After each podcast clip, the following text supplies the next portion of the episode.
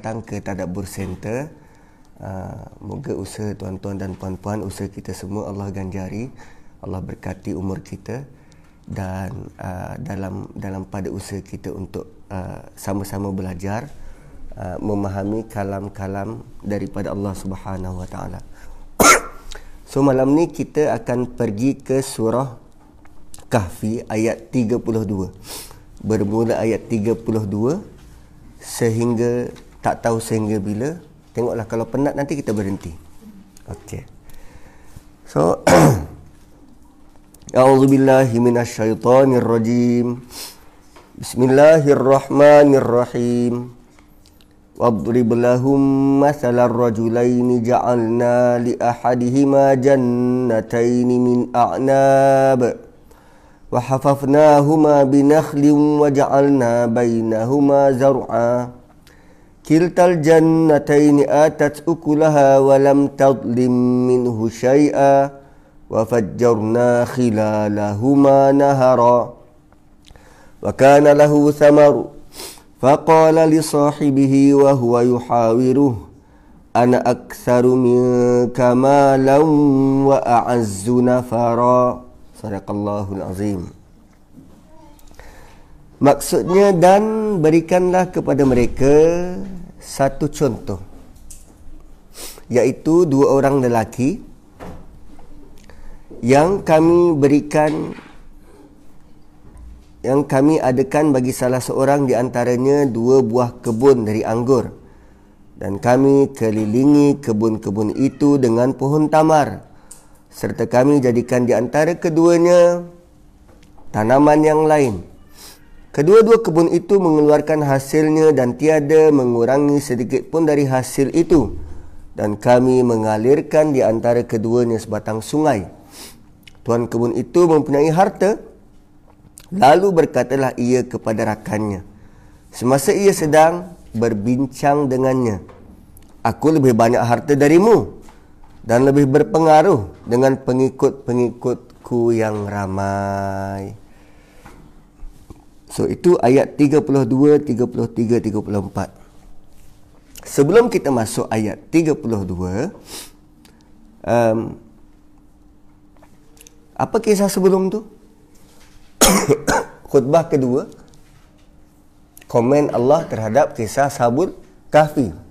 Dan Allah bagi tahu pada kita tentang dua dua jenis manusia. Manusia pertama yang siang malamnya berdoa mengharapkan keredaan Allah. Manusia yang kedua yang mengikut hawa nafsu, kan?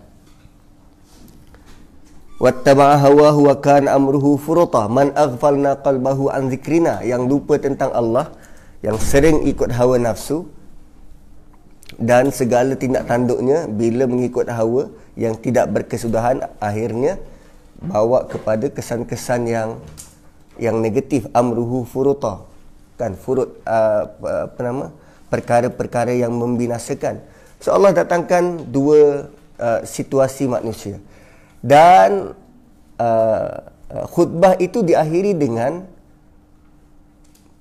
penerangan sedikit a glimpse tentang apa yang bakal orang-orang beriman ni dapat. Apa dia? Syurga. Dan Allah mulakan cerita ini dengan syurga dunia. Ha, contoh syurga dunia. Kekejut abang. Okey, so uh, Allah terangkan tentang syurga sebenar, a glimpse of it, bagaimana manusia bakal dipakaikan dengan uh, aksesoris, gelang-gelang dan mereka memakai baju uh, sutra tebal dan sutra nipis. Kemudian kisah ini dimulai dengan penerangan terhadap syurga dunia. So bagaimana manusia yang Allah bagi nikmat dan uh, nikmat yang sedikit itu kita sudah anggap macam syurga. So Allah jelaskan dalam dua ayat pertama. Dan um, kisah ini Allah mulakan dengan pernyataan yang uh, agak rare kalau kita nak guna dalam bahasa Melayu. Wadrib. Wadrib maksudnya apa? Doraba apa doraba? Pukul. Wadrib dan pukullah dia. Wadrib apa? Doraba ni pukul. Wadrib pukul. So kalau nak artikan sebagai pukul, macam tak kena kan? Wadrib lahum masalan. Wadrib ni uh, beberapa tempat bila Allah nak emphasize bahawa contoh ini kita perlu perhati sungguh-sungguh sehingga hati kita terpukul. Menusuk ke dalam hati dan membawa kesan pada jiwa. Itu pasal wadrib. Dan biasanya wadrib ni digunakan bagi bila kita nak tarik attention pendengar. Kalau cikgu dalam kelas nak supaya anak murid dia dengar, Kan anak murid 40 orang nak kawal satu kelas kan sukar. So cikgu biasa buat apa? Tinggikan suara atau dia kelas, ha, dia pukul. So dengan pukulan tu akan hasilkan apa? Bunyi. Bunyi tu yang menarik perhatian. So Allah bukan sahaja menggunakan perkataan wadrib tetapi dia melambangkan uh, dia, dia memberi manfaat kepada orang yang visualize kan. Perbuatan orang memukul menghasilkan bunyi lalu menarik perhatian. So contoh ini kali contoh yang tidak boleh dipandang ringan. Ah, begitu bentuknya. Wadrib lahum masalan. Satu contoh. Rojulai ini dua orang lelaki. Kalau tengok tafsir, terutamanya tafsir Misbah ni, duk belik-belik, dia kata dua orang lelaki, satu beriman dan satu tak beriman. Um, dan ada juga tafsir kata ini cerita tentang Bani Israel. Ada yang kata tak, ini cerita tentang uh, penduduk Mekah. Ada yang kata, oh ini cerita tentang satunya di Mekah dan satunya di Madinah. Wah.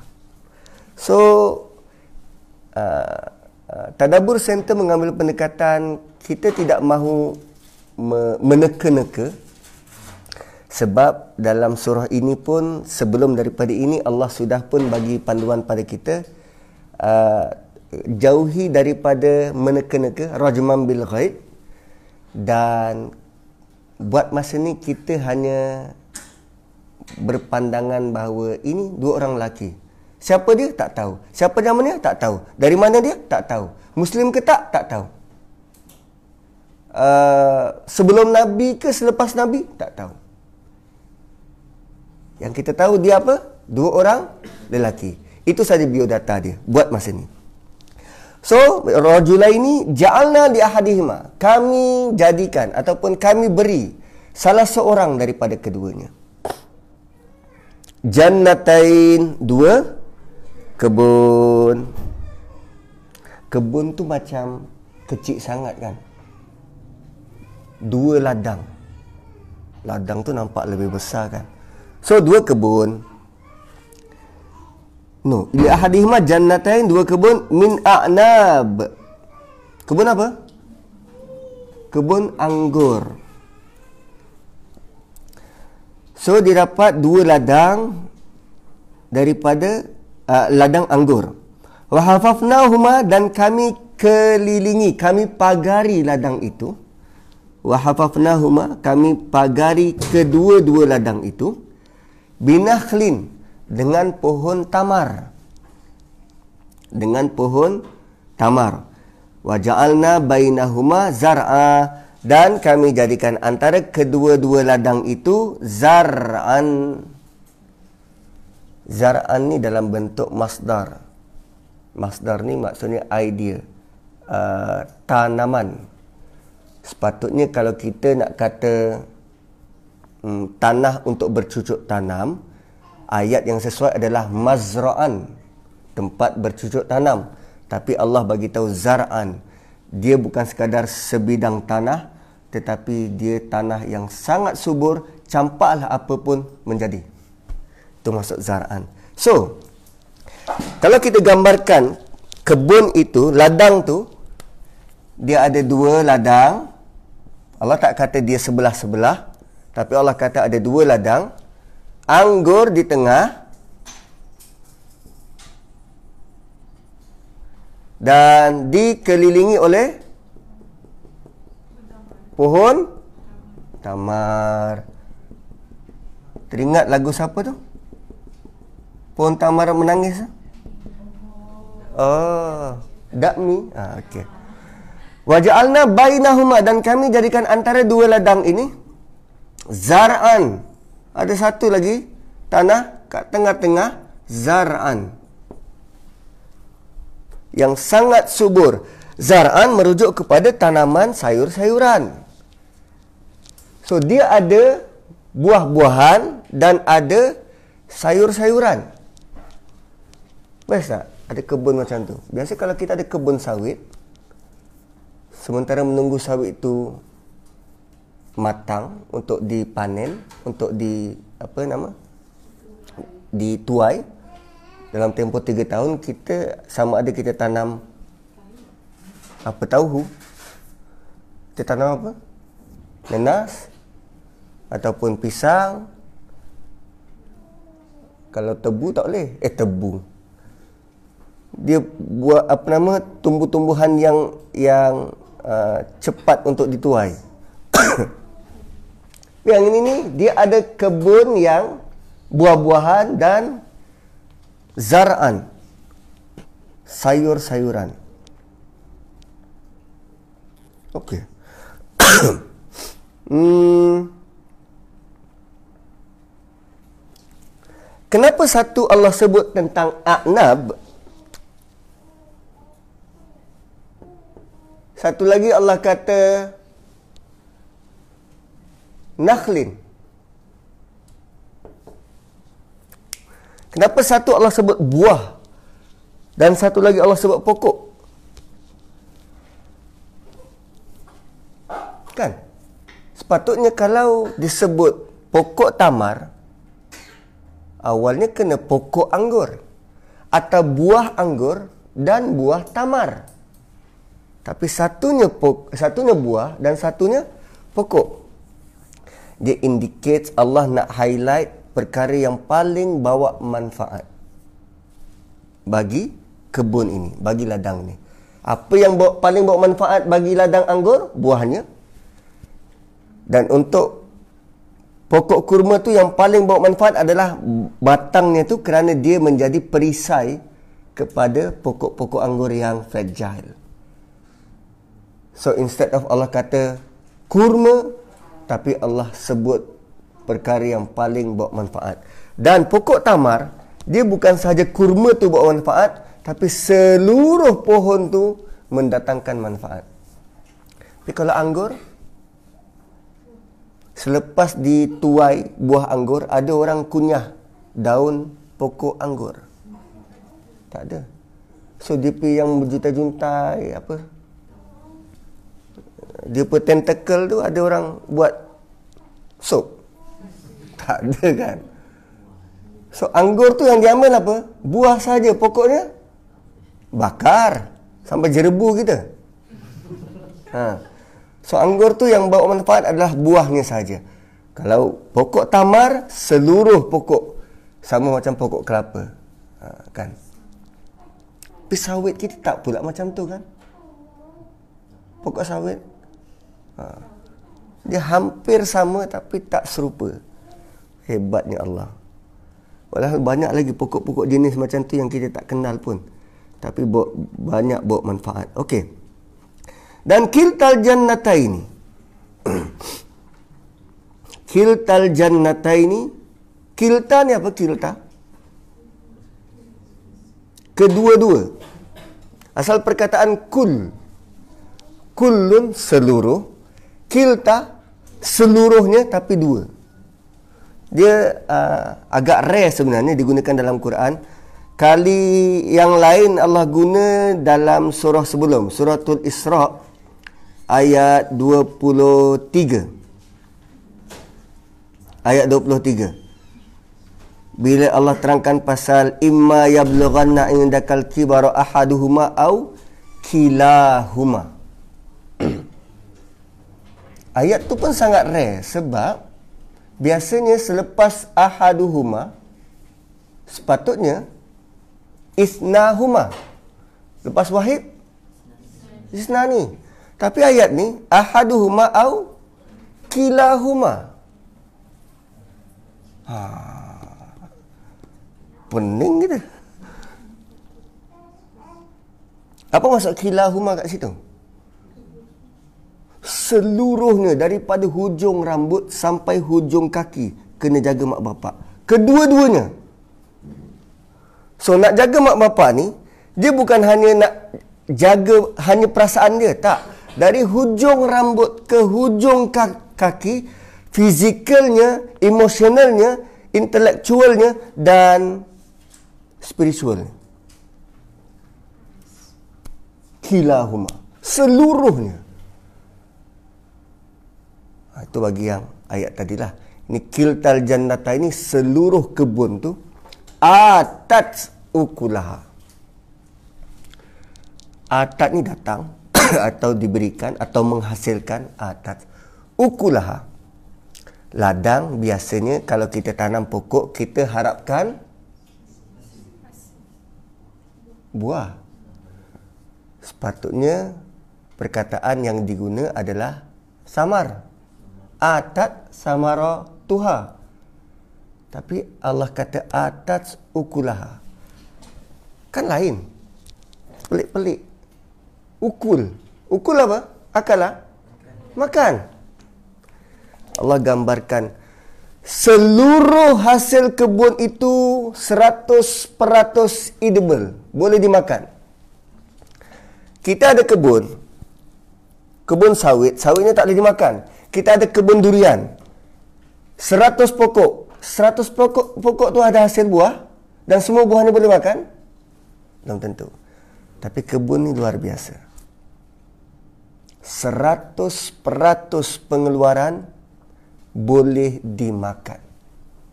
Atas ukulaha walam tazlim minhu syai'a dan kami tidak mengurangi, tidak menzalimi, tidak mengurangi sedikit pun. Tiada satu buah pun yang jatuh bonyok. Ha, bonyok ni bahasa Jawa. Apa ya bahasa Melayu ni? Penyek. Macam kalau kalau ayam penyek tu ayam bonyok ke? so bonyok, bonyok tu macam membusuk. Tak juga, dia masih boleh dimakan tapi dia ha, penyek tu lah kan, penyek. Ha, boleh lah penyek lah. So kadang buah yang jatuh tu dia jadi dia jadi bonyok macam tu, jadi penyek. Ada buah yang dipukul lagi sudah dimakan haiwan lain. Allah kata walam tazlim minhu syai'a. Tiada satu buah pun yang gugur pergi ke ladang orang lain dia tak boleh ambil. Atau tak ada satu buah pun yang dimakan oleh haiwan lain. Tak, 100% dia dapat. Gila, mana nak dapat ni? Mana nak dapat ladang macam ni ni? Wa ja'alna baina eh, no no. Wa fajjarna khilalahuma nahara. Plus kami jadikan merentasi kebun ini sungai. Wow. Dahsyat. Dia bukan sahaja kebun anggur dan dipagari ada security system yang luar biasa. Kan anggur sangat fragile, ada security yang sangat luar biasa oleh pohon-pohon kurma. Di tengah-tengah pula kalau anggur habis dituai, musim seterusnya sementara menunggu anggur untuk dituai dia boleh dapat hasil daripada tanaman lain malah 100% pengeluaran daripada ketiga-tiga tempat ini boleh dimakan? Dan dia tidak rugi satu pun. Satu ada ulama kata cerita ini macam hanya contoh kot. Kalau boleh cari tempat ada yang realiti berlaku macam ni, ada tak? Satu Allah tak tak sebut nama siapa, berlaku di mana, bila. Dan ada tak kita pernah jumpa satu tanah yang boleh tanam anggur dan kurma side by side?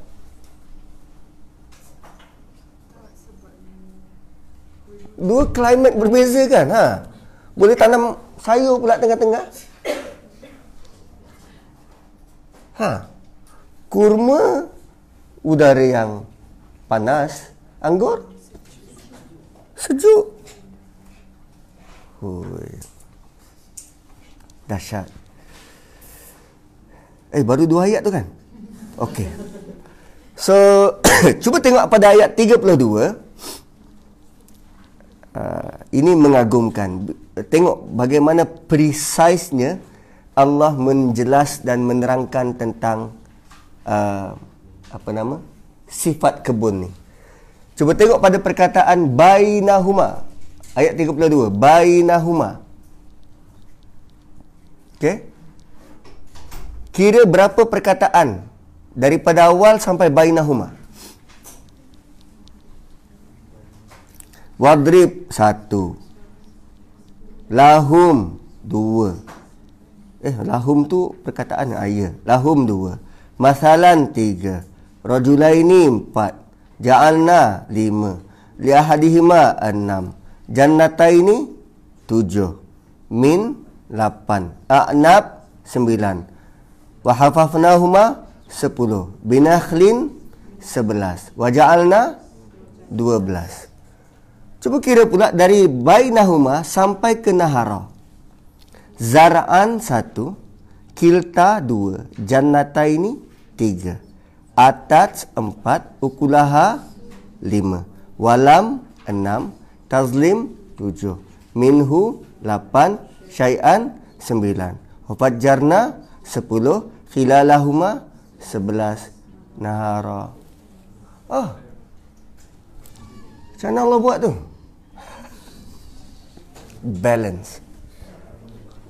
So Allah bukan saja menerangkan menerangkan tentang kebun tapi Allah bagi tahu bagaimana balance-nya penerangan itu. Bainahuma antara keduanya. Dan bainahuma Allah letak di tengah tengah. Huh. Tak pernah lagi baca novel macam ni kan? Uh, boleh buat software engineering. Okey. so, wa kana lahu samar tiba masanya dia me, uh, me, menuai hasil. Ataupun dia tengah berada di kebun dia ataupun dia mungkin berada di rumah dan dia tengah kira bil tengah nak bayar apa nama? Bayar upah. Wa kana lahu samar. Dia sedang merasai hasilnya. Faqala li sahibihi. Dan dia berkata kepada sahabatnya Sahib digunakan dekat sini bermaksud orang ni dia sudah lama kenal. Sahabat adalah orang yang kita sudah lama kenal dan kita kenal hati budi dia.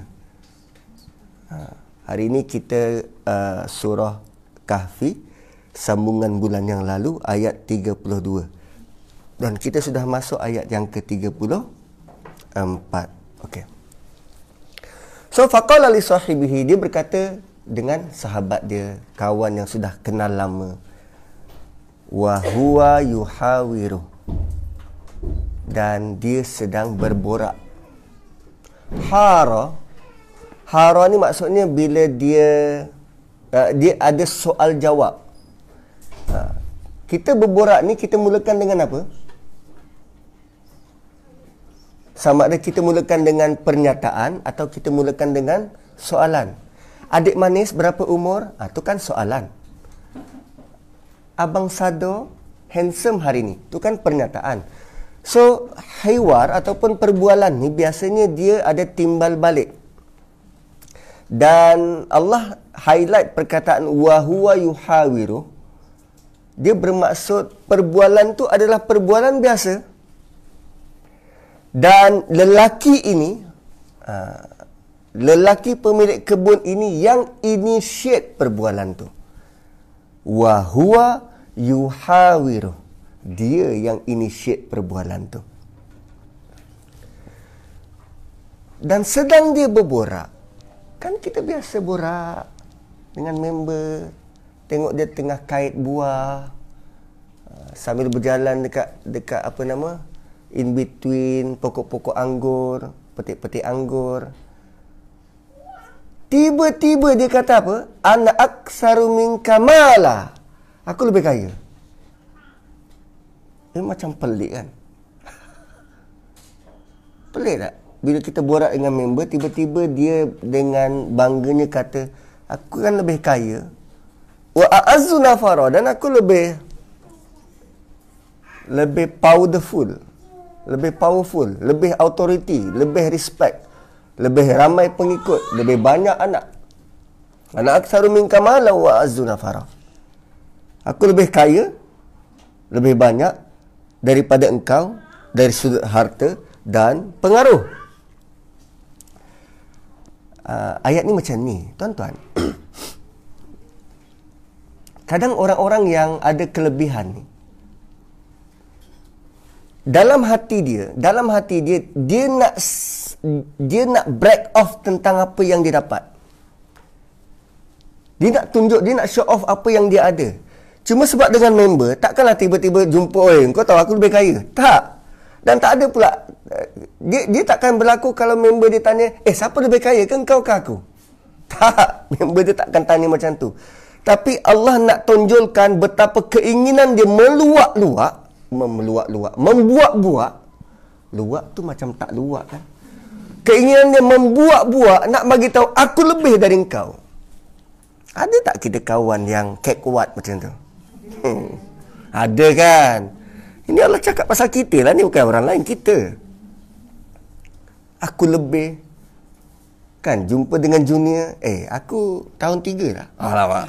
Tak bukan dalam dalam sini lah tempat lain.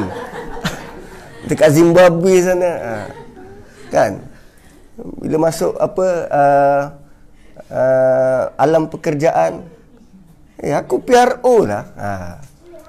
Aku lebih lah. Ha. Anak aksaru minkala. Aku lebih dulu makan garam. Ah itu kan ayat yang klise.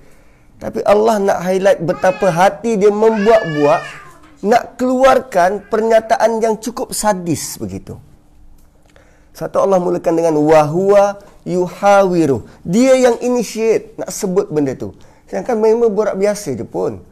Borak pasal bajet. Tak ada kaitan dengan anggur pun. Alhamdulillah apa Tok Imam Bilal dan siap kita dapat bantuan RM500 one off. Syukur pada Allah dan Allah gerakkan hati-hati manusia untuk uh, untuk membantu. Um, anak aksaru min kamala wa a'azzu nafara. So perbualan itu Allah stop di situ. Dan Allah hanya highlight apa yang dia nak highlight. Setakat ke ayat 34. Ada sebut pasal kafir muslim. Ada sebut pasal alamat rumah dia. Berapa hektar kebun. Di mana berlaku kejadian. Lelaki ini berapa umur. Muda remaja atau belia. Belia purba kala. Maksudnya dah tua lah kan. Belia purba. Tak ada kan? Allah cuma kata rajulai ini. Rajulun lelaki. Dua orang lelaki. ayat seterusnya 35 35 situasi lain Sin tadi tu dia borak dengan apa nama dengan member dia dan Allah tutup sin itu dengan pernyataan dia yang cukup menjengkelkan. Ha. Dia rasa dia lebih. So sin seterusnya wadakhala jannata. Dia masuk ke dalam satu hari dia masuk ke dalam ladang dia. Wa huwa zalimun li nafsi. Dia menzalimi diri. Wow. Allah mulakan scene ini dengan penuh tanda tanya. Dia menzalimi diri. Dan zalim ni maksudnya meletakkan sesuatu bukan pada tempatnya. Um, dan biasanya ah? Yes uh, pemilik kebun tu. Ha, saat dia masuk kebun kan. Pemilik kebun atau pemilik ladang. Dan bila dia punya pe, uh, apa nama pengenalan tu dia menzalimi diri apa yang dia buat ah? Dia masuk kebun dengan kaki kiri. Kan kan dia memasuki kebun.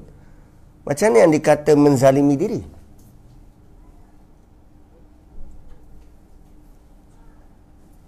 Dia cuma kata ma azunnu an tabida hadhihi abada. Hmm, berdasarkan saya punya uh, apa nama projection kebun ini masih boleh bertahan 20 30 tahun lagi. Ma azunnu an tabida hadhihi abada. Dia dengan apa baja dan apa nama penjagaan yang rapi saya rasa benda ni boleh bertahan lama. Ma azunnu an tabida hadhihi abada. Wa ma azunnu sa'ah dan aku tidak tidak ya tidak tidak pernah menyangka akan datang kiamat dalam tempoh terdekat. Bukan dia tak yakin kiamat, tapi besok belum tentu kiamat. Atau mungkin lepas isyak ni belum tentu kiamat. Ma'adun nusa'ah. Tuan-tuan rasa kiamat lepas isyak? Kita pun tak tahu.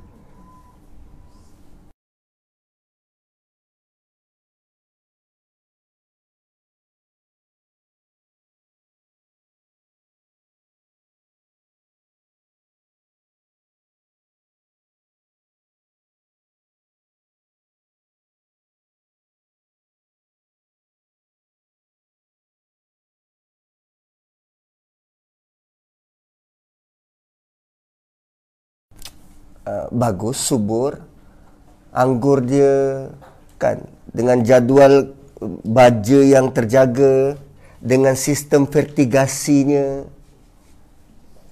bukan kita bergantung pengeluaran kebun kita dengan sistem-sistem macam tu. Vertigasi apa lagi? Awan nano apa?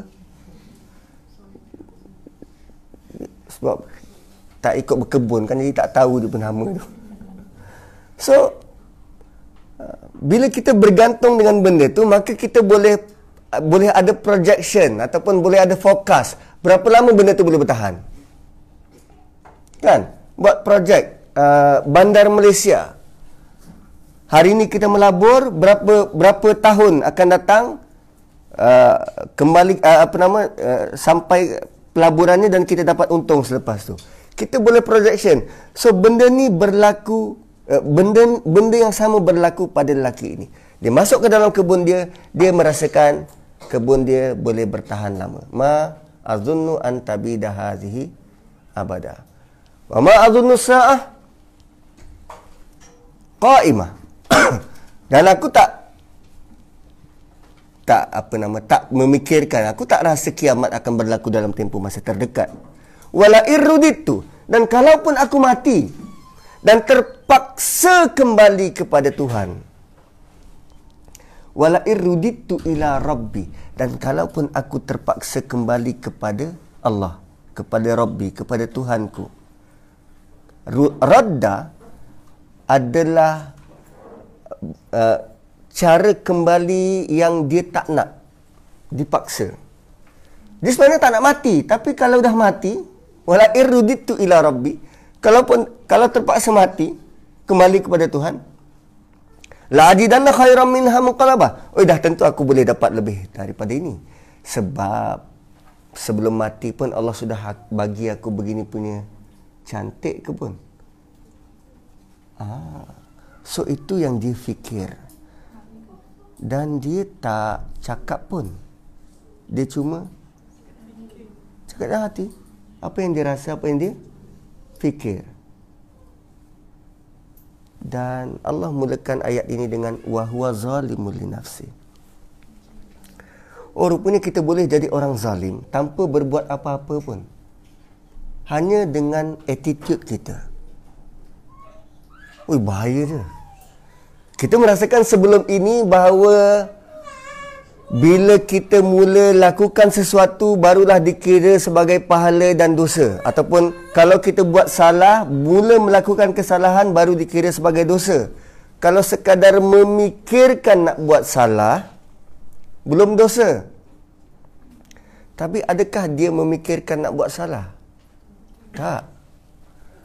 Cara dia berfikir mengakibatkan dia buat salah cara dia berfikir. Apa yang dia fikir? Dia rasa usaha dia boleh mengekalkan, usaha dia boleh mengekalkan kebun. Apa lagi dia rasa? Dia rasa kiamat jauh lagi. Ah, nikmat, nikmat kebun dia takkan berakhir. Apa lagi yang dia rasa? Dia rasa bahawa apa yang dia ada menunjukkan Allah sayang dia. Macam semalam, Ustaz Syahri bagi tahu uh, ke kemakmuran, kekayaan di dunia bukan lambang Allah sayang kita.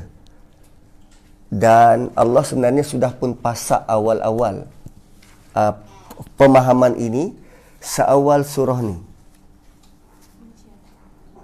Kan? Inna ja'alna ma'alal ardi zinatan laha linabluwahum ayyuhum ahsanu amala. So, sama ada kita kaya ataupun miskin, dia bukan penanda aras Allah sayang kita. Kaya atau miskin adalah bagaimana kita boleh buktikan bahawa kita kekal beriman. kaya atau miskin bukan penanda aras kita in favor di sisi Tuhan tak kaya atau miskin adalah penanda aras bagaimana kita boleh kekal beriman. So rupanya cara berfikir dia tu yang Allah kategori sebagai zalim. Sin itu ditutup. Sin itu ditutup. Sin seterusnya ayat 36 eh 37 Tiba-tiba qala lahu sahibuhu wa huwa yuhawiru Hari yang lain, waktu yang lain, sahabat yang tadi datang bertemu dengan dia dan kali ini sahabat ini yang initiate perbualan. Qala lahu sahibuhu mereka berborak. Wahua yuhawiru. Sahabat ini yang initiate perbualan tu. Dia kata apa? Akafarta billadhi khalaqa. Akafarta billadhi khalaqaka min turab. Um, adakah kau tidak adakah kau kufur dengan yang menciptakan engkau dari tanah? Atau akafarta tu boleh juga dimaksudkan dengan apa kau tak bersyukur yang kau ni diciptakan dari tanah?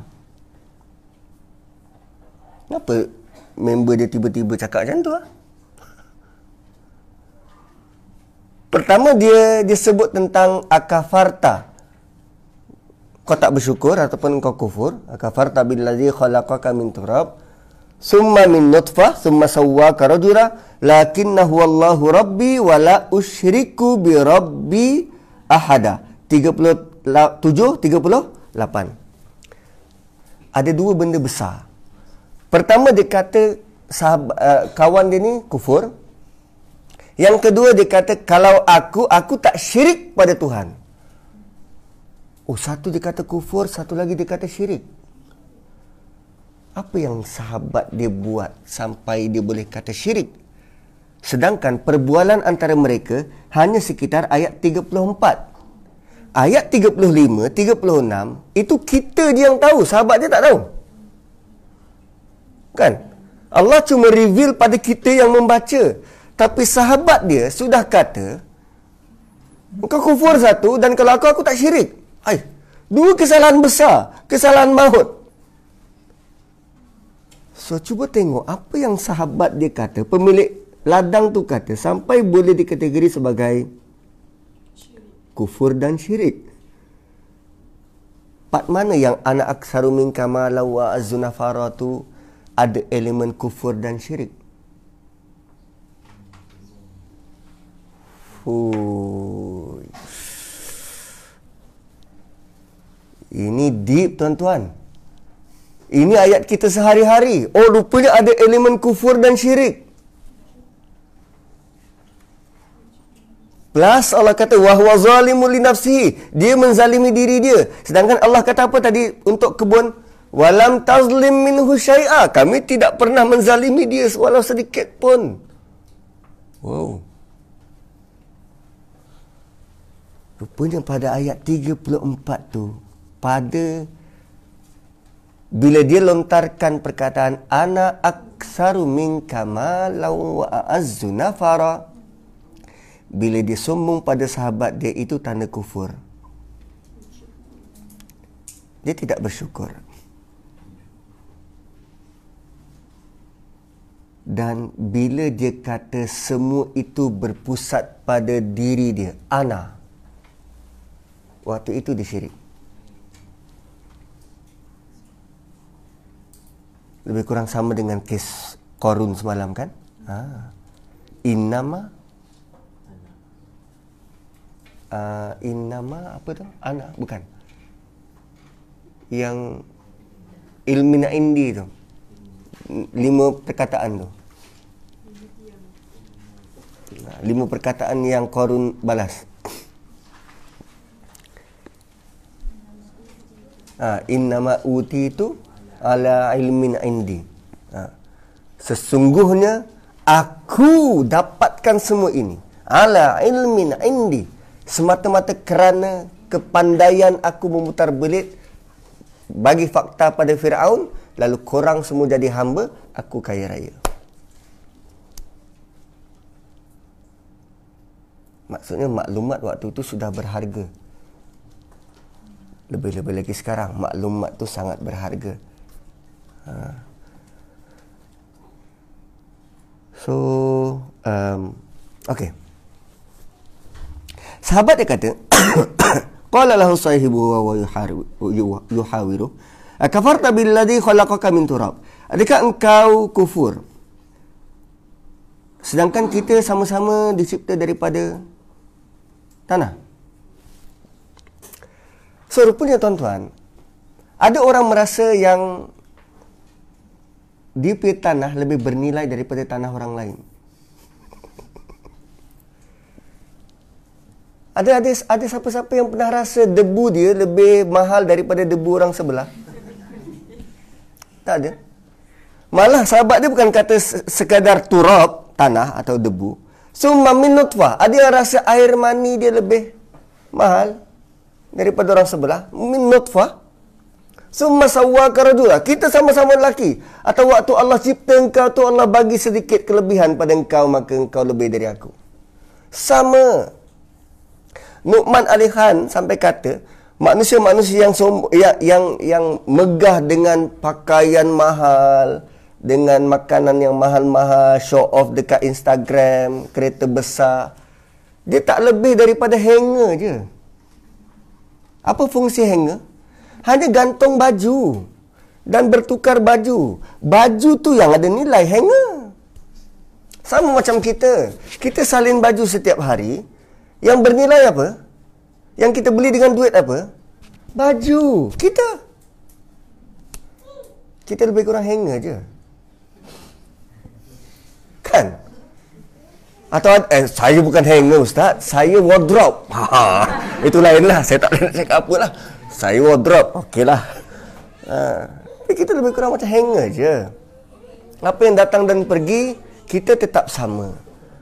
Satu sahabat dia sahabat dia berniat baik untuk mengingatkan dia akafarta billadhi khalaqaka min turab.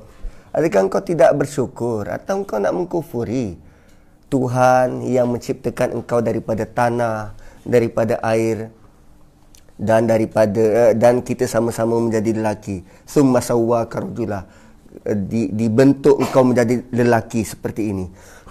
Lakinnahu wallahu rabbi akan tetapi dia adalah Tuhan. Huwallah huwallahu rabbi. Tuhanku wala usyirku bi rabbi ahada. Dan kalau aku lakinna okey. Lakinna tu adalah gabungan lakin ana. Lakin ana. Tapi dia pendekkan lakinna. Suggest maksudnya bila dia nak sebut tentang Allah dia rendahkan dirinya seboleh mungkin. Perkataan ana tu dia tidak sebut dengan penuh nak menunjukkan betapa humble-nya bila dia nak sebut nama Allah. Ha, ini perangai sahabat dia ni. Bila hal ehwal berkaitan dengan Allah, dia sangat humble. Lakinna huwallahu rabbi wala usyriku bi rabbi ahada. Perasan tak cara dia bercakap dengan kawan dia? Dia kata engkau tak bersyukur ke dengan Allah yang cipta engkau sekian-sekian. Sedangkan bagi aku dia adalah Tuhan. Walam usyrik bi rabbi ahada dan kalau aku aku tak syirik pada Tuhan. Dia tak kata engkau syirik pada Tuhan. Dia cuma kata kalau aku aku tak buat macam tu. Ui, baiknya lah sahabat macam tu kan. Dia tidak dia tidak kecam tapi dia cuma datangkan uh, uh, pendekatan lain supaya orang tu mula berfikir. Eh kalau kita engkau ni syirik Kau tak tahu buat siap lah Aku Aku berlepas diri dari engkau Habis Habis Tapi begitulah halusnya Uslub sahabatnya ini Lakinna huwallahu rabbi Wala usyiriku bi rabbi ahada Ayat seterusnya Agak um, Mengejutkan Sebab apa yang dia komen adalah apa yang berlaku waktu lelaki itu masuk ke dalam kebun. Sedangkan dia tidak bersama pemilik kebun tu kan? Rupanya ayat dia ni, nasihat dia ni kebetulan menepati apa yang lelaki itu buat. Kadang-kadang Allah datangkan teguran untuk kita melalui manusia yang dia tak tahu pun latar belakang kita. Tapi bila dia sebut, Wih, dia sebut pasal aku. Dan kita pula sentap, buat status kat Facebook, maki orang tu. Sedangkan dia cakap umum je. Dia cakap umum je. Kan, lebih-lebih lagi sekarang ni, apa, ialah surat khabar kita dengan situasi politik kita sekarang bila Datuk Seri Anwar komen pasal 60 juta apa Tun Tan Sri uh, curi bilion-bilion. Sedangkan dia cakap umum. Tapi ada pula akhbar yang jadi batu api.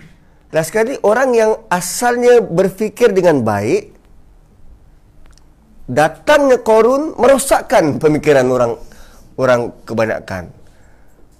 Satu Allah terus hapuskan korun begitu. Tapi untungnya umat akhir zaman ni Allah tak hapuskan begitu kan. Ha, itu yang kita kena banyak berdoa ya Allah jadikanlah yang yang jelas itu sebagai jelas dan boleh kita ikut dan jadikanlah yang batil itu benar jelas batil depan mata dan jauhi kita daripada mengikutinya. Nak nak nak nak nak dapatkan benda yang betul jelas uh, susah sangat susahlah. Hujung-hujung masa ni kan. So, apa nasihat dia? Walaula iz dakhalta jannatak. Kan elok kalau kau masuk ke dalam kebunmu. Eh, dia tahu ke sahabat dia masuk ke dalam kebun? Dia tak tahu. Tapi ini adalah tanggapan dia atau nasihat dari dia. Kan elok kalau ketika kau masuk walaula jannatak. Qulta, "Masya Allah." Engkau katakan begini, ini semua Allah yang bagi. Masya Allah. Ini semua apa yang Allah nak. La quwata illa billah. Aku langsung tak ada power. Aku langsung tak ada kekuatan. So, apa maksud Masya Allah? Oh, maksud Masya Allah? Ini semua kehendak Allah. So, ada tak bukti kehendak Allah? Pada keterangan kebun tadi. Cuba tengok dua ayat tadi. Apa bukti yang ini semua Allah nak? Pertama Allah kata ja'alna li ahdi Kami yang jadikan.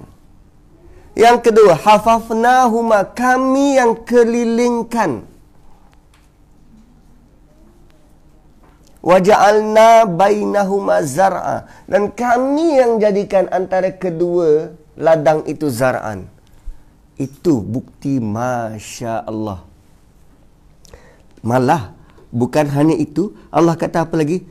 Atats ukulaha walam tazlim minhu syai'ah. Siapa yang bagi berbuah? No, siapa yang bagi berbunga? Pokok anggur berbunga? Berbunga. So siapa yang mengekalkan bunga tu dan terus berbuah? Allah. Dan sekarang ni kita ada uh, satu sistem rumah apa? Greenhouse tu kan? Rumah hijau. so antara kekurangan rumah hijau ni adalah dia tidak berangin di di dalam. So problemnya bila dia nak buat proses pendebungaan. Tapi tengok bagaimana Allah bina kebun ini. Dia konsep macam rumah hijau sehingga digelar sebagai jannah. Apa maksud jannah? Surga. Jin apa jin jin? Okey. Jin, jannah, janin daripada perkataan yang sama. Yang tak nampak. Betul lah tu syurga tak nampak kan? Syurga. Jin tak nampak, janin pun tak nampak, jannah pun tak nampak. so maksud jannah dekat sini, kebun tu hanya owner je boleh masuk dalam dan nampak. Sebab dia dikelilingi oleh pohon tamar. Kan bukan pohon tamar yang menangis Nabi khutbah tu. So dikelilingi pohon tamar, orang tak nampak daripada daripada luar. Dan punyalah dia tersorok dan tak nampak, tetapi Allah masih lagi mengekalkan dia punya peredaran angin di dalam tu supaya proses pendebungaan tu berjalan dengan lancar. Sebab tu boleh keluarkan hasil 100%. Dan ada juga cadangan kalau buat greenhouse macam tu bela madu apa lebah kelulut di dalam supaya dia boleh apa melakukan proses pendebungaan tu. Tu antara antara cara lah.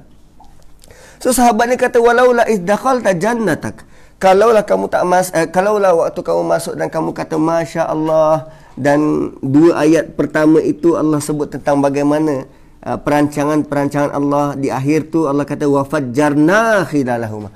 Kami yang me, me, apa nama? memancarkan air sungai mengalirkan air sungai di antara kedua kebun itu.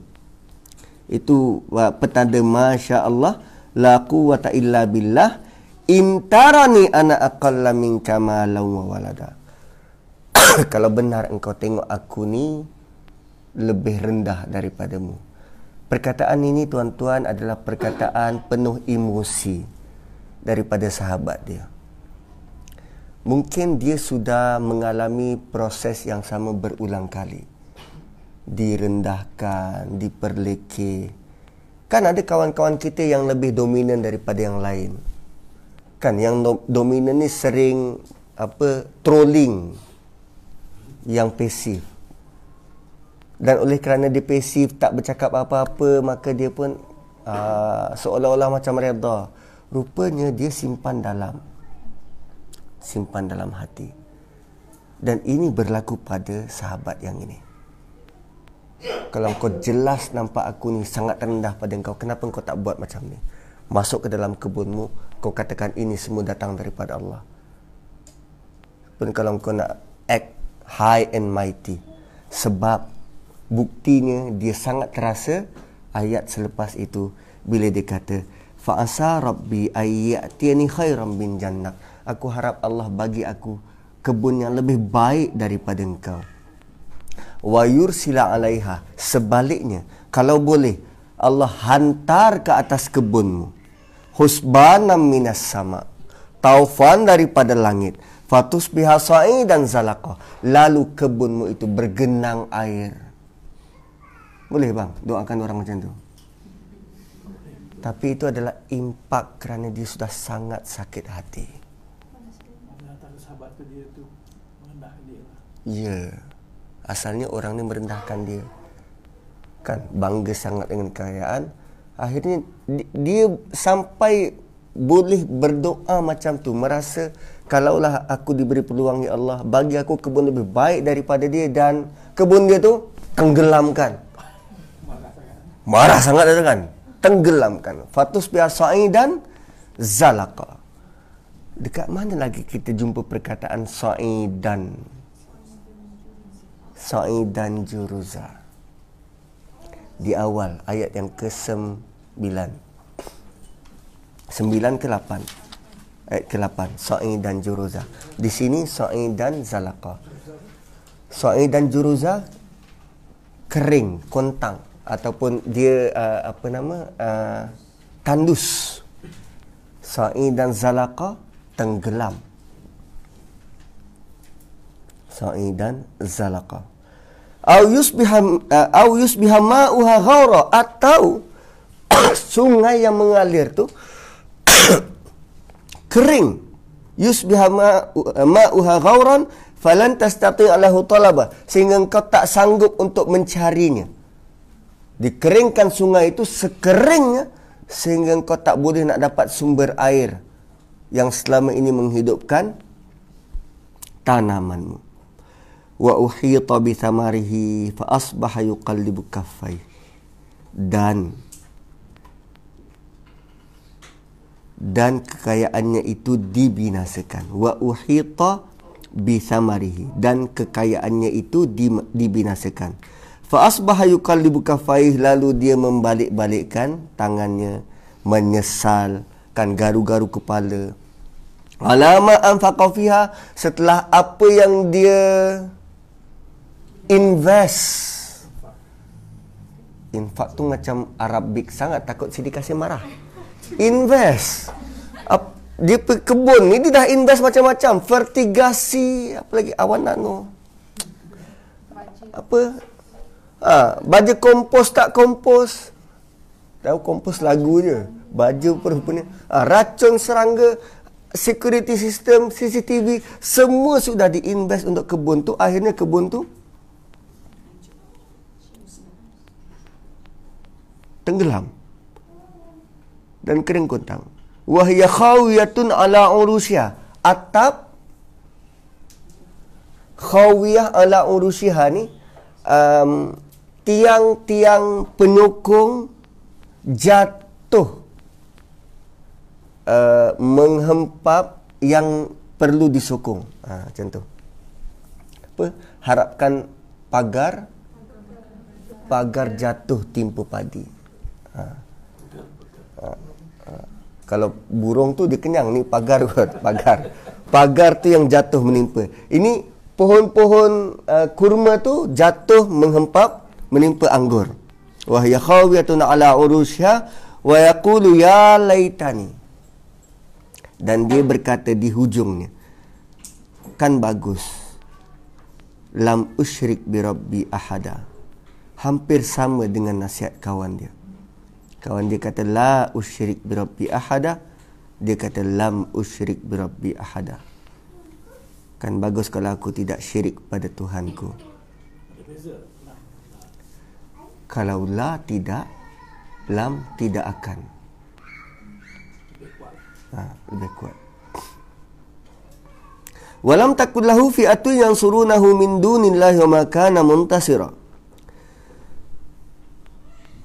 Dan dia tidak mendapat sebarang pertolongan. Golongan yang boleh menolong kan harta dia pun tak boleh menolong. Min dunilah selain daripada Allah wa makana muntasira. Dan waktu itu dia langsung tidak mendapat sebarang bantuan. Dia langsung tidak mendapat sebarang bantuan. Okey. Allah mulakan dengan wa uhita bi samarihi dan dihancurkan tanaman kekayaan dia.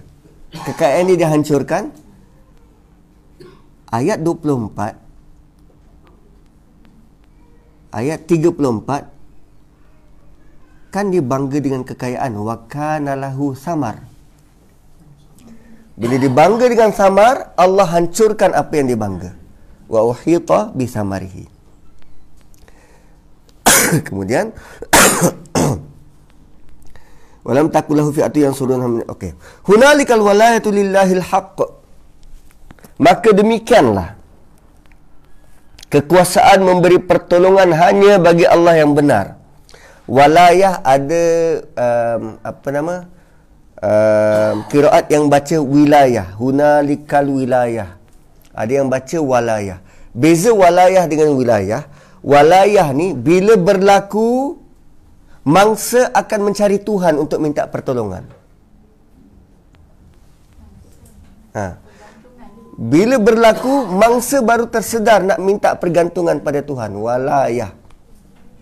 Wilayah, bila benda itu berlaku, hanya Allah boleh bagi pertolongan. So, walayah lebih kepada sandaran. wilayah lebih kepada pertolongan pertolongan itself so hunalikal walayatu lillahil haqq huwa khairun sawaban wa khairun uqba. Dia sebaik-baik pemberi dan sebaik-baik pembalas. Pemberi balasan baik dan membalas. Okey. Sampai ayat 44 itu adalah tentang cerita pemilik dua kebun cerita pemilik dua kebun. Ayat seterusnya adalah tentang komentar dari Allah tentang cerita itu. Khutbah ketiga. Ayat seterusnya adalah tentang khutbah ketiga. so, sebelum kita terus, cerita ini diakhiri dengan apa? Allah kata hunalikal walayatu lillahil haqq huwa khairun sawaba wa khairun uqba. Sebelum kita mula tadi saya ada tanya tentang ada tak kita rasa kaitan antara empat cerita dalam surah ni? Cerita Ashabul Kahfi, pemilik dua kebun, cerita Musa dengan uh, apa nama? Uh, dia kata ibadun salih. Uh, dan cerita Zulkarnain. Ada kaitan tak? Sebab so, biasanya kita tahu tentang Ashabul Kahfi, fitnah akidah, ini fitnah harta, yang yang ketiga fitnah ilmu, yang keempat fitnah kekuasaan. Cuba tengok ayat ini dan bandingkan dengan ayat terakhir cerita Ashabul Kahfi. Mana ayat terakhir dia? Bila Allah kata muka surat sebelah je. Bila Allah kata malahum bihi malahum min dunihi min waliyyin wa la yushriku fi hukmihi ahada. Tiada siapa pun boleh memberi bantuan selain daripada Allah dan dia tidak pernah berkongsi kekuasaan dengan siapa pun itu final touch untuk kisah Sabul Kahfi. Final touch untuk kisah ini Allah kata hunalikal walayatu lillahil haq. Kekuasaan hanya pada Allah. Wa khairun sawaban wa khairun uqbah. Dia sebaik-baik pemberi balasan dan sebaik-baik pembalas. Siapa lagi yang lebih baik daripada dia? Tak ada. So kedua-dua membawa tema yang sama. Apa yang berlaku hanya daripada Allah dan tolong jangan syirik Dua-dua cerita. Dan macam lain dengan konklusi kita kan. konklusi kita okey ni fitnah akidah, ni fitnah harta. Oh, rupanya kedua-dua fitnah itu kita boleh selamat hanya dengan kita tidak syirik pada Tuhan. Kedua-dua fitnah itu kita boleh selamat hanya kerana bila kita punya kebergantungan pada Dia. So dua benda ni Allah highlight. Bantuan pertolongan hanya pada Allah dan tolong jangan syirik. That's it.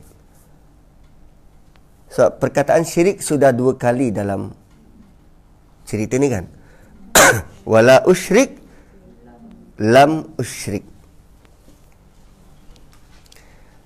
Itu yang berulang dalam cerita ni. Dalam cerita Sabul Kahfi apa yang berulang? Allahu a'lam. Itu Allah ulang empat kali. Allah lebih tahu, Allah lebih tahu, Allah lebih tahu. Surah ya, kisah ini, tolong jangan syirik. Terutamanya berkaitan dengan harta. Cuba borak dengan remaiser saham. Tahu remaiser saham?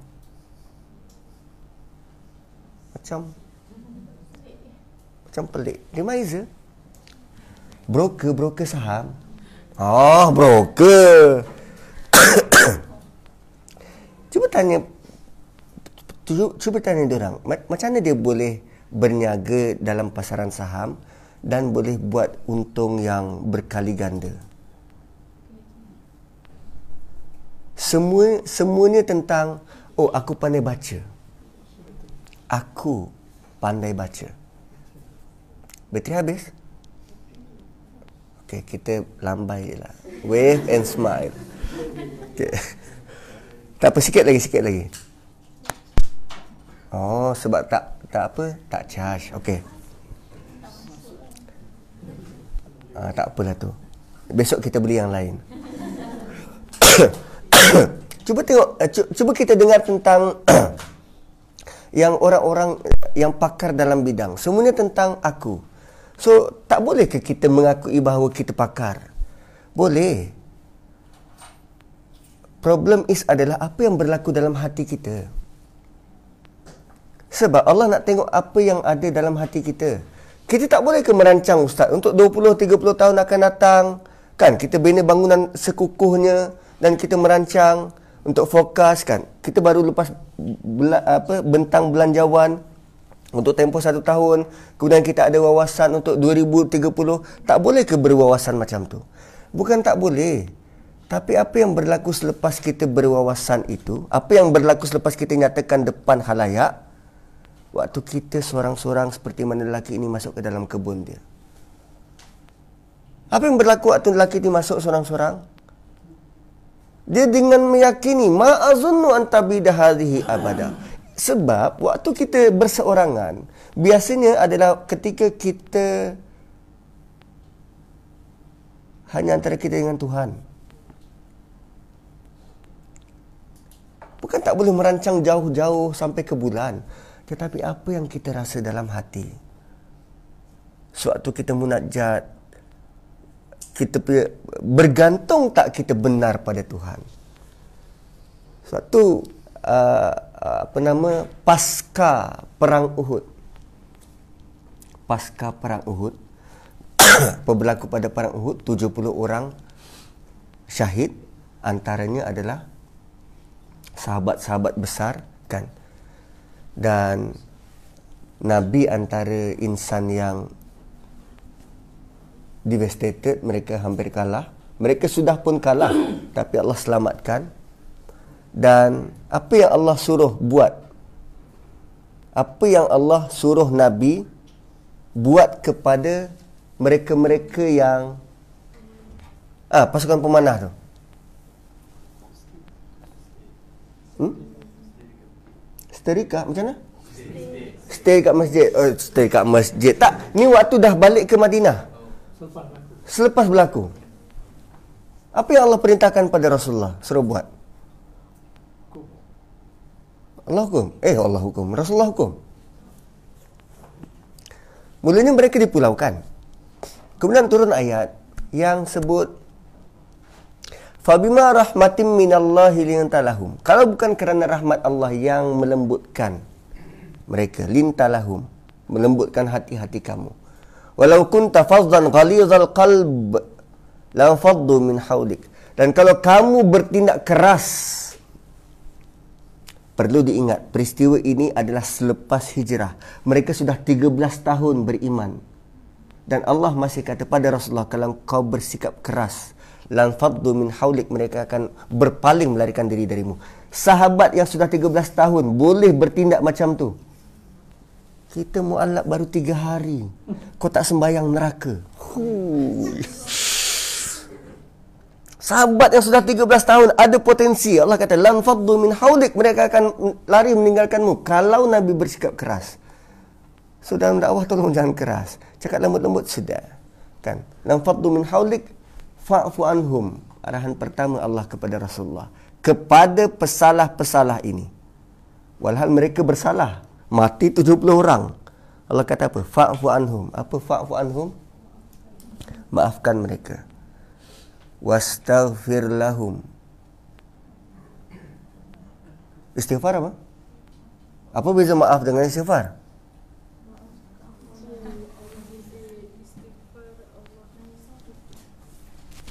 Hmm. Fa'fu anhum maafkan mereka wastaghfir lahum.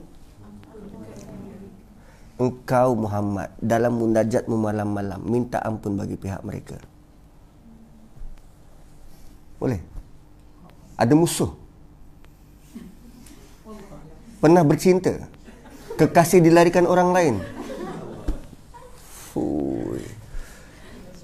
Fa'fu anhum, maafkan mereka. Wastaghfir lahum, istighfar bagi pihak mereka.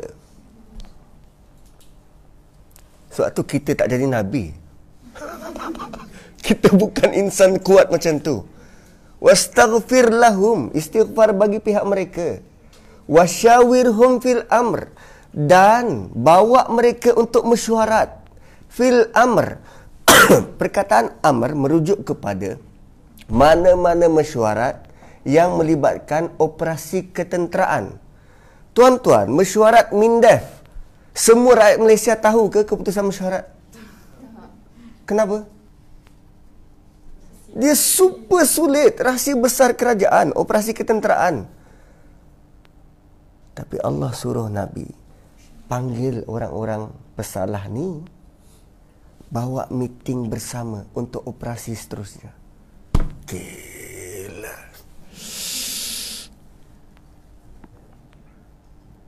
Siapa yang perlu kita belajar? Yes. Ha. Woi, kat mana kita tadi? Kenapa sampai ke situ?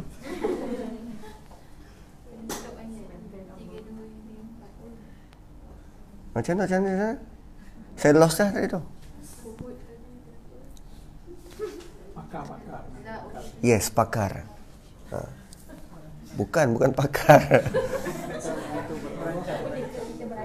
Ya, merancang. Sebab uh, apa yang dalam hati? No, ya. Yeah. Uh, ya, yeah, apa yang dalam hati? Apa yang nak saya highlight pada pada arahan Allah kepada Rasulullah?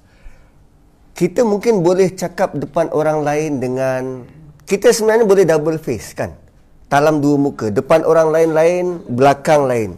Sekarang ni Allah nak tengok, engkau depan orang lain kau boleh confident, tapi bila engkau bersama dengan Tuhan, pada siapa engkau letakkan keconfident keconfidenanmu tu? Ha, keyakinanmu tu. Pada Tuhan ke atau pada dirimu sendiri? So begitulah sebenarnya kita patut Ialah Kan depan orang kita boleh tunduk kat jalan. Depan mertua jalan pijak semut tak mati.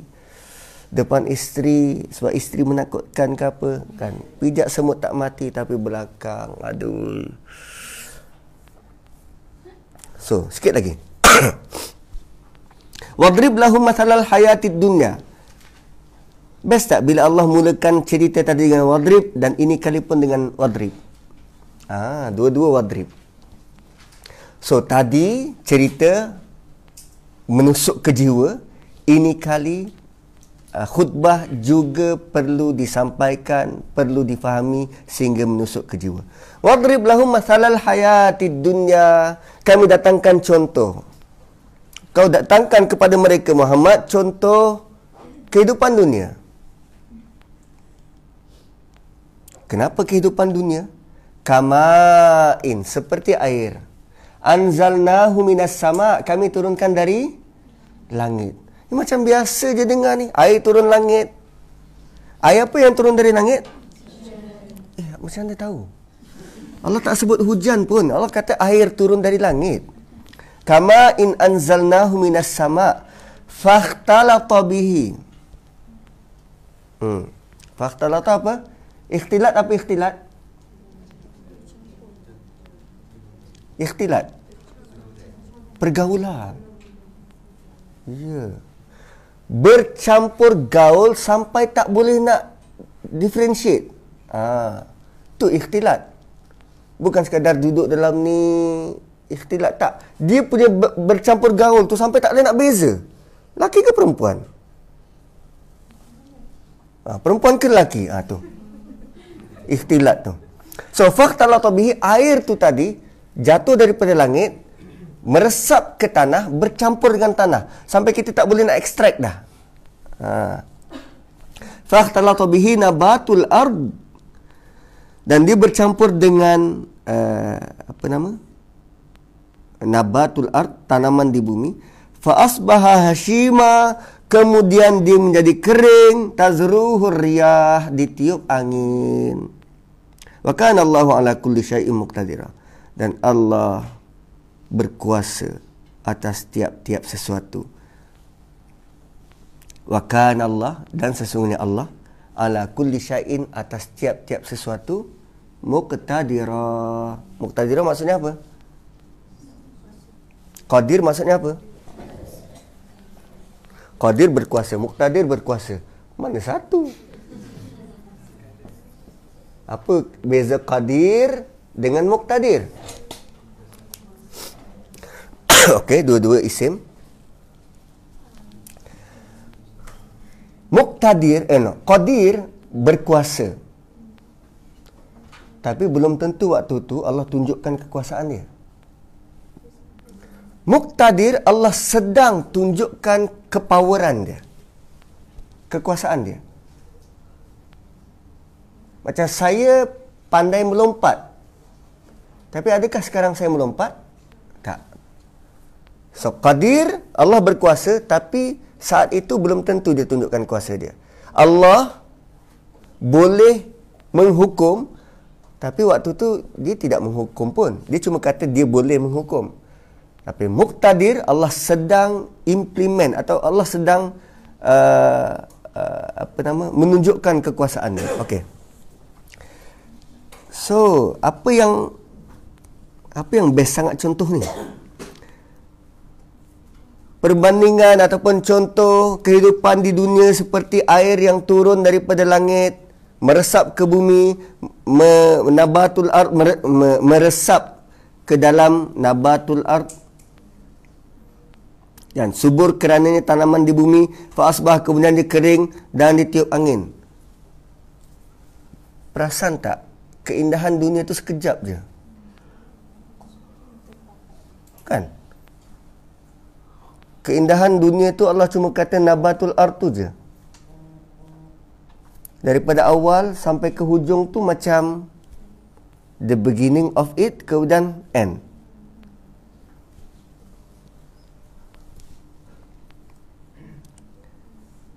Okey. apa yang menyebabkan dua kebun di atas ni subur? Tak apa yang menyebabkan, bukan siapa penyebab. Apa yang menyebabkan dua kebun, tiga kebun ni subur? Sungai. Air. Air. Dan sekarang Allah datangkan air yang turun daripada langit. Dan air itu meresap, menyuburkan dan kekurangan air yang sama, tumbuhan itu kering dan mati. So kebun ini juga dia subur kerana air. Dan apa harapan sahabat dia tadi?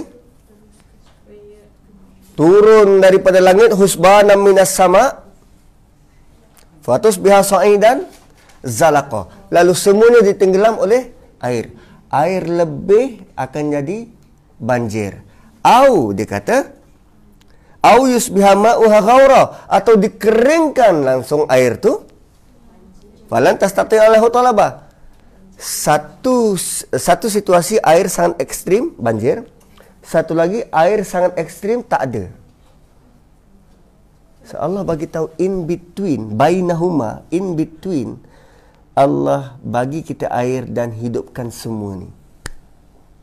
Hanya kerana air. Bayangkan guna satu makhluk Allah boleh buat macam-macam. Hanya satu ingredient. Allah boleh buat macam-macam. Cuba bagi chef Wan satu bahan, berapa makanan dia boleh buat? Allah hanya guna satu bahan dicampur dengan bahan lain. Bahan lain boleh hidup, boleh mati, boleh kering, boleh tak kering. Dan air ini pula nampak tak? kan tadi Allah kata fakhtalata bihi nabatul ard. Air yang turun daripada langit terus masuk ke dalam bumi. Nampak tak dia beroperasi? Tak nampak. Oh rupanya Allah nak samakan kehidupan dunia ini bila kita dapat roh yang juga dari langit. Kan? Dan roh itu assimilate dengan kita. Nampak tak roh? Tak nampak. Sama macam air yang sudah ikhtilat dengan bumi. Nampak tak? Tak nampak. Tapi dengan adanya roh, maka kita boleh bergerak. Dan tak lama lepas tu, fa'asbaha hashima. Lalu tumbuhan itu mengering. Kenapa dia kering? Air makin kurang. Kan makin kurang. Oh boleh jadi bila kita tua. Roh itu makin cepat nak kembali. Maka kita pun mula perlu distreka. Jangan cakap kedut. Belum streka. Kan? Sprinkle. Oh rupanya itu tanda roh kita makin nak kembali, makin nak kembali. Tazruh riyah. Dan ada orang kata, ah, belajar agama ni stres. Asyik mati, mati, mati. Atau Islam ni tak tak berkembang langsung. Cuba tengok agama lain. Mereka berusaha sedaya upaya untuk menghidupkan dunia ni. Kan? Dan adakah Islam tidak pernah menggalakkan kita untuk membangunkan dunia? Tak, cerita korun semalam tu jelas sangat. Bila Allah kata walatan sanasibaka minad dunia. Jangan lupakan apa yang ada dekat dunia kan sebab banyak nikmat yang Allah bagi pada dunia. So macam mana nak balance keduanya? Pertamanya apa yang kita buat untuk dunia ini kita tidaklah nak membulut semua kekayaan. Kita tidaklah sampai nak monopoli. Kenapa orang boleh kaya raya? Boleh jadi dia champion dalam bidang tu. Macam mana Microsoft boleh kaya raya? Sebab dia champion dalam bidang tu dan tak ada pesaing. Pesaing paling dekat pun Apple. Itu pun tak habis makan. Kan lambang Apple tu tak habis makan. Aduh. Macam mana micro... Boleh tak kita kata Microsoft monopoli? Dan kalau ada pengusaha Muslim, adakah dia sampai ke tahap menafikan orang lain bila yang kecil-kecil company ni baru nak berkembang, dia beli. Macam Facebook buat. Orang tu baru nak berkembang, ah, aku belilah kau. Beli WhatsApp. Adakah Muslim akan sanggup buat macam tu? Berorientasikan keuntungan. Kau nak berhenti? Berhentilah. Kau ada banyak lagi yang boleh jadi panda bersama. Ha. Ha kita tidaklah kita nak juga berjaya tapi tidaklah sampai menidakkan hak orang lain kan menindas orang lain maka perbuatan tidak menindas inilah orang orang akan kata agama kita ni tidak progresif. Sebab bila kita berniaga, bila kita berusaha, kita di kita ada batas-batas yang kita perlu lalui. Ada je orang orang Islam yang kaya raya yang sangat humble yang lima waktunya berusaha di masjid yang oi luar biasa orang tu. Kerana apa kerana dia merasakan kekayaan itu bukannya di hati tetapi perlu diurus dengan baik Abdul Rahman Auf misal kata kenapa kebun dia boleh menghasilkan empat kali setahun berbanding kebun anggur eh, kebun kurma orang lain dua kali setahun Adakah dia menggunakan teknologi terkini, vertigasi? Saya tahu vertigasi je. Ada banyak lagi istilah lain yang pakai air lah pun ni kan.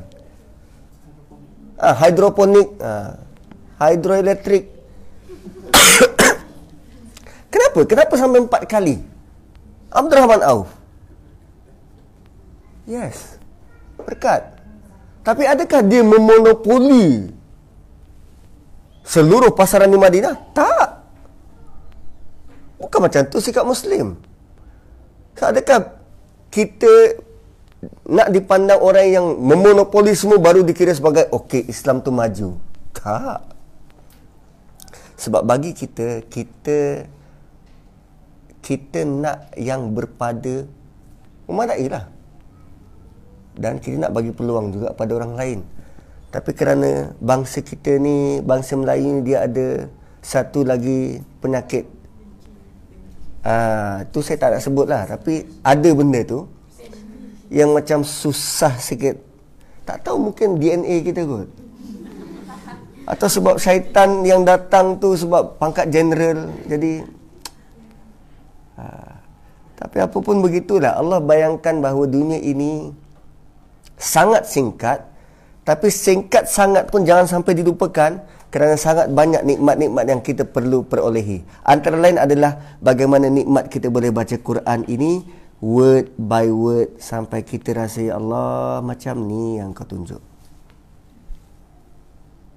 Dan punya singkat dunia tu sehingga Allah kata eh, dunia punya singkat adalah di, di masa yang sangat singkat tu Allah gambarkan seperti nabatul ard fa asbaha hanya di diwakili dengan huruf fa.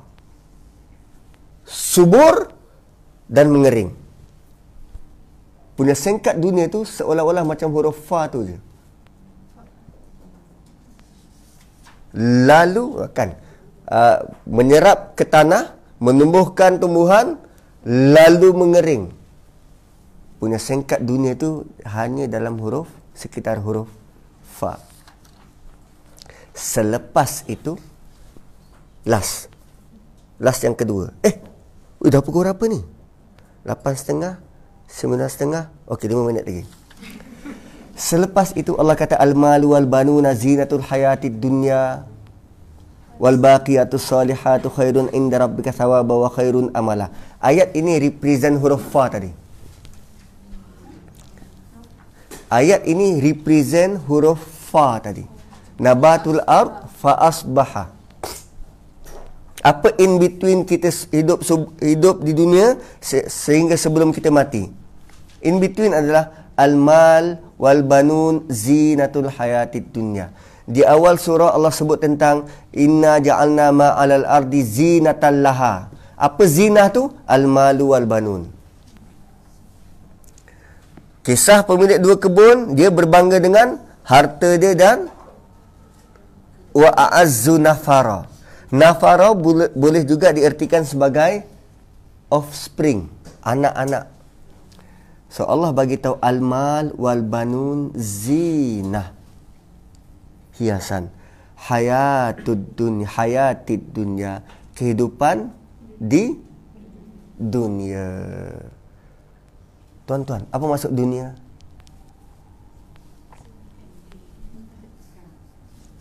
Dunia, maksud dunia apa dunia? Dia bukan jin.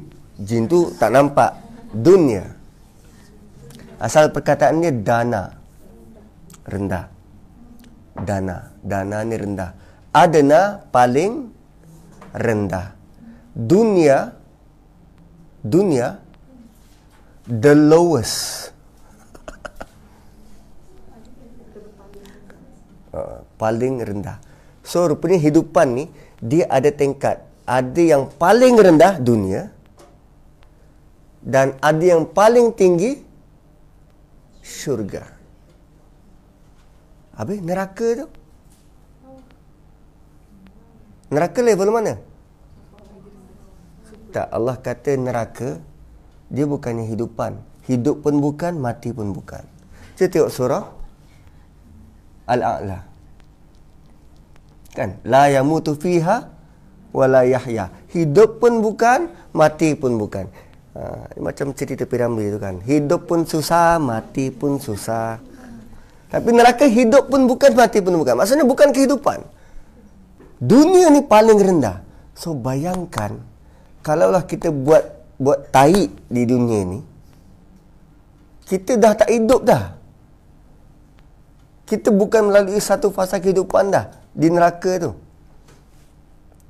Dan ada orang kata bila Nabi Adam buat kesalahan pertama, dia diturunkan daripada tempat yang tinggi ke dunia, tempat paling rendah.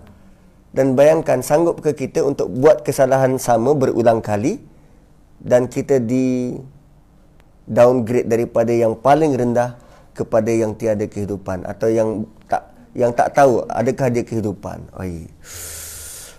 So wal baqiyatu salihatu khairun inda rabbika thawaba wa khairun amala dan yang kekal adalah tak sebut amal pun. Yang kekal adalah salihat. Apa salihat? Salihat ni merujuk kepada apa? Mana kata amal?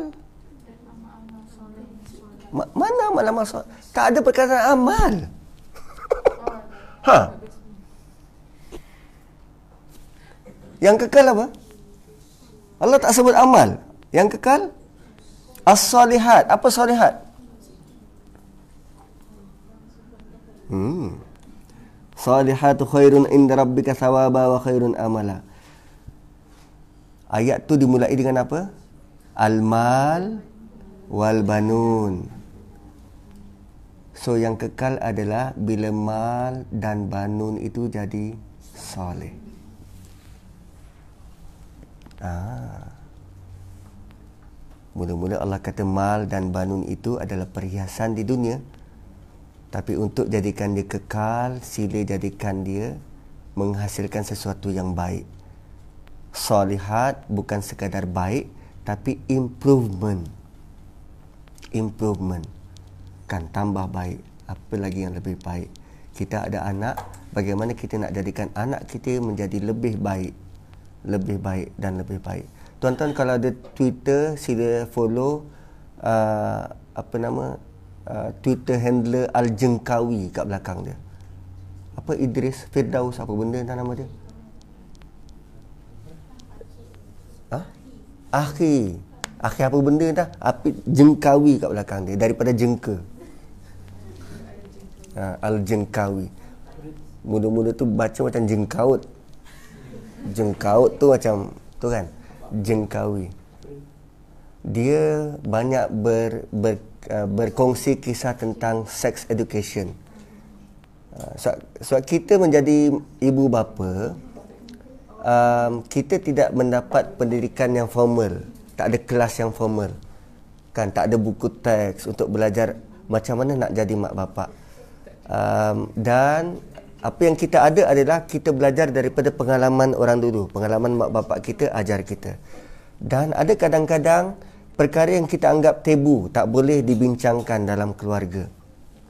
Tapi orang ini uh, saudari ini dia cuba untuk memecahkan benda itu dan membawa kepada perbincangan supaya anak-anak kita tidak terjebak kepada kancah yang membinasakan.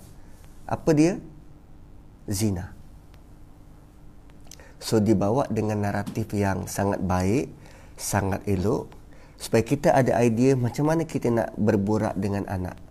Contoh kalau anak kita tanya, "Mami, seks tu apa?" Oh, gila nak jawab macam mana tu? Kan?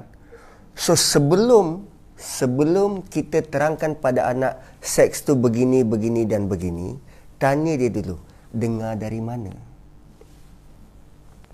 Kadang bila kita dapat soalan yang menerpa macam tu, tendensi kita adalah kita retaliate. Kita mudah untuk apa ni jangan bla bla bla kan.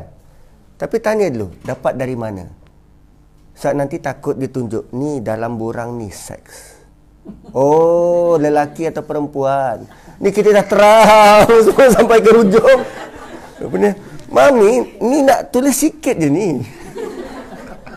Ah, so tanya dulu, tanya dulu. Ah, dapat dari mana atau dengar dari siapa? so, ah, apa nama ah, saudara ni dia dia sangat al-jengkawi ni dia sangat ni lah. Twitter Facebook? Twitter. Facebook pun ada, Twitter pun ada. Saat dia banyak bagi motivasi, banyak bagi motivasi pada pelajar-pelajar sekolah dan dia banyak uh, dan sebenarnya orang-orang yang macam ni lah kita patut uh, apa nama ambil tahu kerana dia terus belajar daripada pengalaman. Boleh jadi bila tanya ustaz, ustaz pun tak tahu nak jawab. Seks astagfirullahalazim. Jangan cuba istighfar, berdosa cakap.